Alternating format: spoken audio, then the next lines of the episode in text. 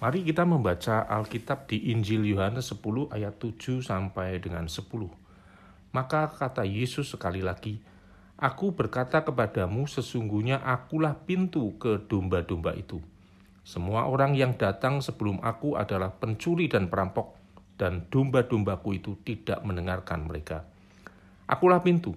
Barang siapa masuk melalui aku, ia akan selamat, dan ia akan masuk dan keluar dan menemukan padang rumput. Pencuri datang hanya untuk mencuri dan membunuh dan membinasakan. Aku datang supaya mereka mempunyai hidup dan mempunyainya dalam segala kelimpahan." Kita sedang belajar mengerti pewahyuan penyataan Tuhan Yesus tentang dirinya di dalam Injil Yohanes. Dan penyataan-penyataan itu dimulai dengan satu kalimat yang sama, akulah. Dalam bahasa Yunani disebut Ego Eimi. Setiap pernyataan akulah dari Tuhan Yesus tercermin peran tertentu dari Tuhan Yesus dalam kehidupan kita. Pernyataan Tuhan Yesus tentang dirinya yang adalah pintu, kita belajar pada pagi hari ini, adalah merupakan satu pewahyuan yang penting di dalam karya kasih karunia-Nya. Di saat kita mendengar kata pintu, pasti kita bisa membayangkan akses untuk memasuki suatu tempat. Dan menarik sekali, khusus untuk pernyataan Tuhan Yesus tentang dirinya yang adalah pintu, Tuhan Yesus perlu menegaskan dengan kalimat sesungguhnya. Ada kalimat sesungguhnya di ayat yang ketujuh. Sesungguhnya akulah pintu. Di dalam bahasa asli Alkitab, pernyataan Tuhan Yesus sesungguhnya ini menggunakan kata amin. Amin. Dua kali disebutkan kata amin, yang artinya ada suatu penegasan yang mutlak pada pernyataan ini.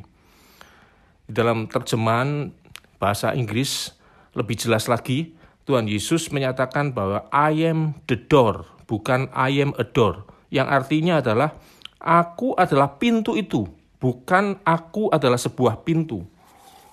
Penegasan yang mutlak yang menyatakan tidak ada pintu lain bagi kita domba-domba Tuhan untuk masuk dan keluar dan menemukan padang rumput.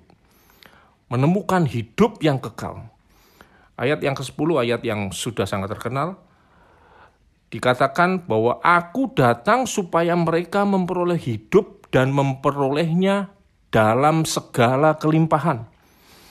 Ada beberapa arti kata hidup di dalam bahasa Yunani atau bahasa asli Perjanjian Baru, dikatakan adalah ada kata bios, ada kata zoe di antaranya.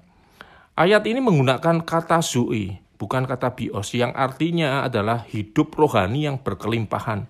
Hidup yang meluap dengan sukacita, damai sejahtera, karena ada penyertaan Tuhan yang kekal. Zoe adalah kehidupan yang kekal.